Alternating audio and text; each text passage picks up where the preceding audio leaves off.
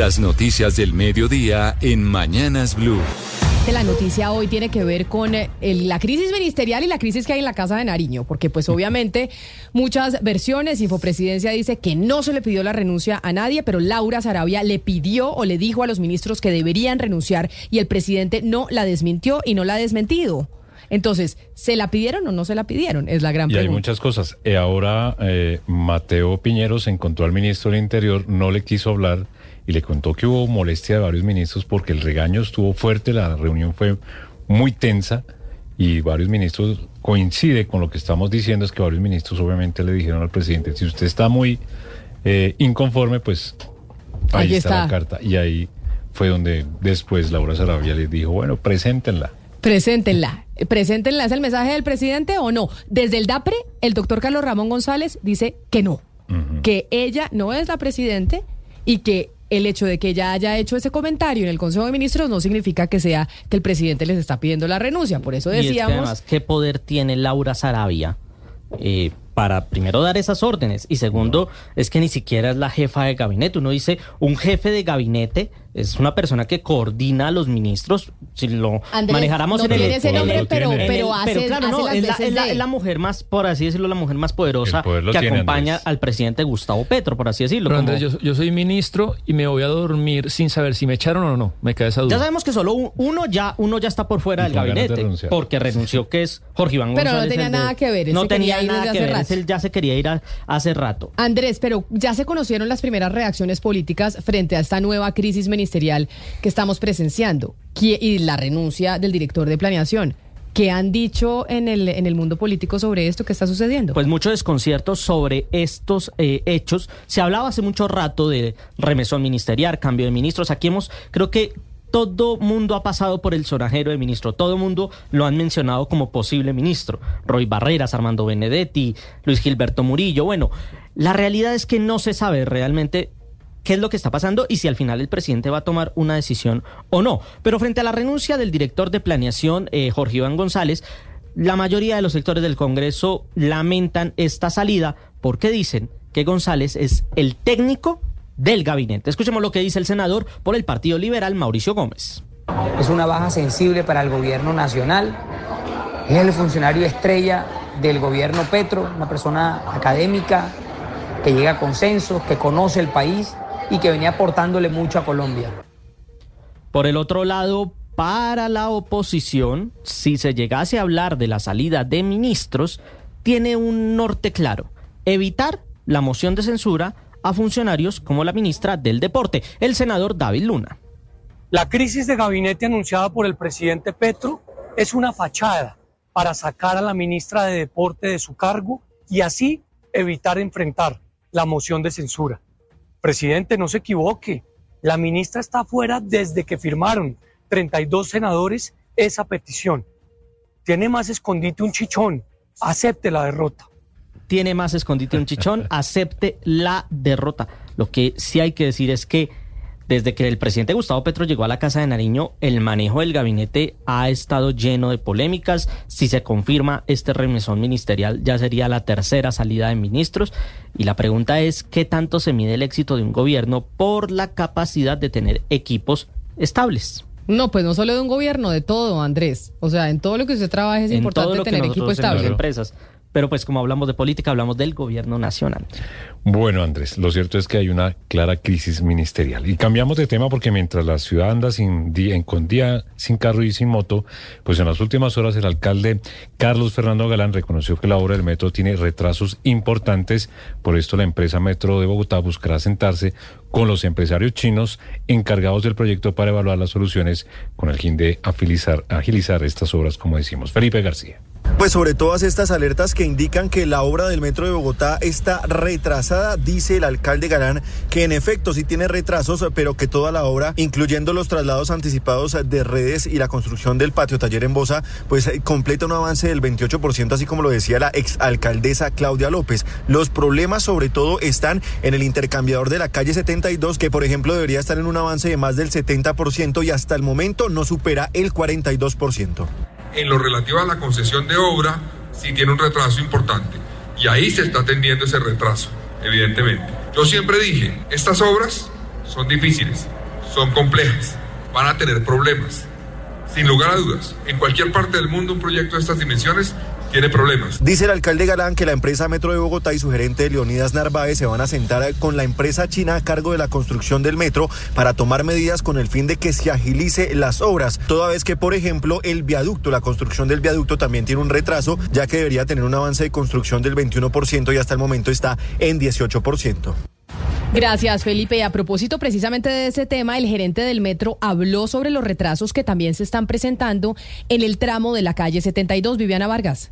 El gerente de la empresa Metro de Bogotá, Leonidas Narváez, se refirió al tramo de la 72, diciendo que no hay gran avance por el concesionario chino. Por ello, en el mes de julio del año 2023, le solicitaron un plan de acción. Lo presentaron comprometiéndose en llegar al 60% en el mes de diciembre de dicho año, y solo llegaron al 43% de construcción de la obra, añadió el gerente. Se ve un incremento, pero todavía no es suficiente. Por lo tanto, seguimos haciendo la acción y el debido proceso para que en estos 8 o 9 meses que le hacen falta pueda terminar la obra como está prevista.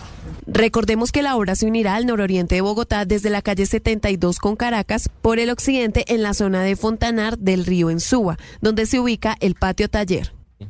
Gracias, Viviana, y cambiamos de tema para hablar de noticias judiciales, porque la fiscal Angélica Monsalve quedó por fuera de la investigación que alentaba por el carrusel de los blindados, de los vehículos blindados, después de que la fiscalía estableciera que la funcionaria le habría cobrado dinero a los imputados para beneficiarlos judicialmente. Damián Landines. La Dirección Seccional de Bogotá confirmó que la fiscal Angélica Monsalve quedó por fuera de la investigación del carrusel de los blindados después de que se declarara fundada la recusación presentada por Marcela Montes y Martín Manjarres vinculados en ese proceso judicial.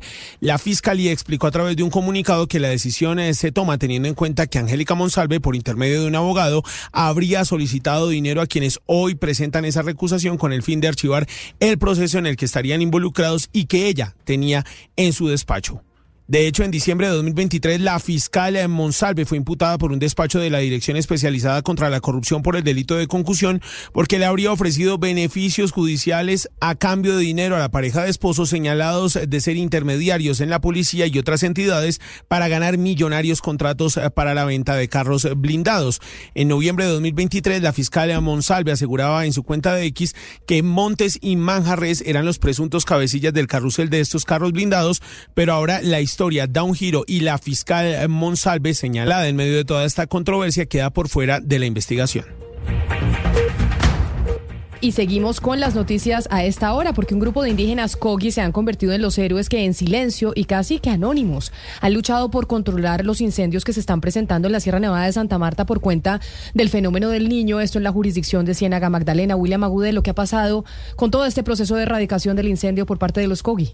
Desde hace 12 días, un grupo conformado por 15 indígenas Kogi asentados en el corregimiento de Palmor de la Sierra en Ciénaga Magdalena han venido luchando contra uno de los focos de incendios forestales que hasta la fecha sigue activo en la Sierra Nevada de Santa Marta. Blue Radio conversó con Andrés David Ingula Gil, un líder indígena que nos contó cómo ha sido estos días de arduo trabajo. En todo un día entero trabajamos arduamente con todas las personas. Así terminé toda la tarde y luego me tocó quedarme allá sin cobija, sin nada. Y bueno, resistí al frío con otros personales, compañeros. Los valientes indígenas han trabajado sin descanso por salvar su madre tierra, por lo que Andrés David lamenta los estragos que está dejando el incendio forestal. Pero ambientalmente sí el páramo se está afectando demasiado, porque es por allá es donde nace el río. Este foco de incendio en la Sierra Nevada de Santa Marta ha sido controlado, pero todavía continúa activo, y la magnitud del impacto ambiental se desconoce hasta el momento. Y vamos ahora a la ciudad de Cartagena, porque comenzó el plan de contingencia para enfrentar precisamente el fenómeno del Niño. Carlos Cataño. La sequía que ahora registra el Canal del Dique ya superó la del 2011, que por entonces obligó a suspender la captación de agua cruda y consecuentemente el bombeo hacia Cartagena. Ahora la situación también amerita el plan de contingencia para el manejo prudente del agua potable. Manuel Vicente Barrera, gerente de Aguas de Cartagena, descarta a corto plazo racionamientos, pero ratifica las restricciones en el servicio. Y tenemos que entender todos aquí en la ciudad de Cartagena que tenemos que cuidar, que tenemos que proteger este recurso recurso finito que es el agua. Y eso significa hacer un buen uso y un uso eficiente del agua en nuestras viviendas, así como denunciar el mal uso del agua. No puede ser entendible que veamos de pronto a un vecino lavando el carro en plena época de escasez y de este fenómeno que tenemos. Mientras eso ocurre en la capital, otros 24 municipios del departamento de Bolívar declararon la calamidad pública para minimizar los efectos nocivos de la sequía. Organizaciones sociales denunciaron que el ELN habría secuestrado al líder afro John Jairo Jiménez, quien participó en la mesa de conversaciones en La Habana. Los hechos sucedieron en Morales, departamento de Bolívar. Mateo Piñeros. John Jairo Jiménez es fundador de CEMPAZ, una organización étnica que surge en 2016 en el marco de los diálogos de paz entre el gobierno y la extinta guerrilla de las FARC. Jiménez se encontraba trabajando como mediador entre el ELN y los propietarios de una mina que fueron desplazados. En ese momento, según denuncia la organización, fue secuestrado por parte de este grupo ilegal que, recordemos, está en un proceso de paz y un cese al fuego bilateral. Desde la organización han intentado hablar con la delegación de diálogos de la guerrilla, pero aún no lo han logrado. Y le reclaman también al grupo por la incoherencia de hablar en la mesa sobre la participación de la sociedad civil en el proceso de paz, pero al mismo tiempo están secuestrando a los líderes que representan a las comunidades y los movimientos sociales. Gracias, Mateo. Y precisamente es preocupante la situación de orden público en Puerto Wilches, esto en Santander, precisamente tras las incursiones del Clan del Golfo en un caserío donde amenazaron a los pobladores. La información desde Bucaramanga, Javier Rodríguez. En la vereda del Guayabo, del municipio de Puerto Wilches, en Santander, a orillas del río Magdalena, hay temor tras la incursión de hombres armados que pertenecen al parecer al Clan del Golfo.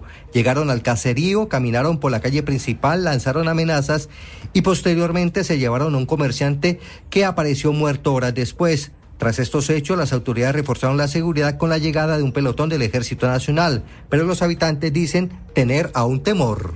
La parte norte de Puerto Wilches, los grupos gaitanistas de CEPAZ han estado amenazando el territorio, asesinaron a un joven. Desde la gobernación de Santander señalaron que a la vereda del Guayabo de Puerto Wilches llegarán en próximas horas un grupo especial del CTI, de la Fiscalía y la Policía Nacional para realizar la respectiva investigación. La noticia internacional. En el mundo, el secretario de Defensa estadounidense Lloyd Austin se disculpó públicamente por haber ocultado su cáncer y hospitalización, un tema que causó indignación en todo el país. ¿Por qué? Pues por unos días, uno de los cargos más importantes de toda la Unión Americana estuvo sin jefe y nadie, incluido su jefe, el presidente Joe Biden, no tenía ni idea dónde estaba o cómo estaba o quién estaba a cargo. We did not handle this right. I did not handle this right. I should have told the president about my cancer diagnosis. I should have also told my team and the American public. Quiero ser muy claro, no manejamos esto bien, yo no gestioné esto bien, debería haber informado al presidente de mi diagnóstico de cáncer, también debía habérselo dicho a mi equipo y a los estadounidenses. Asumo toda la responsabilidad, pido disculpas a mis compañeros y a la población norteamericana, dijo Lloyd, aclarando que la seguridad norteamericana nunca estuvo en riesgo a pesar de su ausencia. Y todo esto en un momento en el que la primera potencia militar mundial estaba siguiendo de cerca dos guerras, la de Ucrania y en la Franja de Gaza. La noticia deportiva.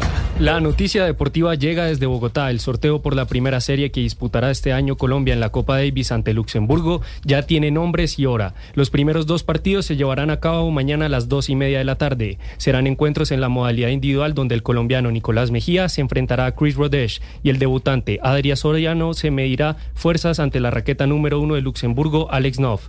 El tercer partido será de dobles, en el cual Nicolás Barrientos y Cristian Rodríguez representarán al seleccionado local el sábado a las 11:00 a.m. En caso de haber un cuarto o quinto partido, Mejía y Soriano saltarán nuevamente a la cancha para definir el ganador de la serie. Las principales tendencias en redes sociales. Con más de 20.000 menciones en X, la Universidad de Antioquia sigue siendo tendencia luego de que el gobernador de ese departamento revelara un listado en el que muestra que hay cientos de estudiantes que llevan más de 14 semestres en la institución. Sin embargo, el hecho ha generado todo tipo de críticas por parte de los estudiantes, quienes han dado a conocer en redes los diferentes tipos de problemáticas que han enfrentado y por los cuales no han podido terminar con sus estudios. Esta y más tendencias en blueradio.com.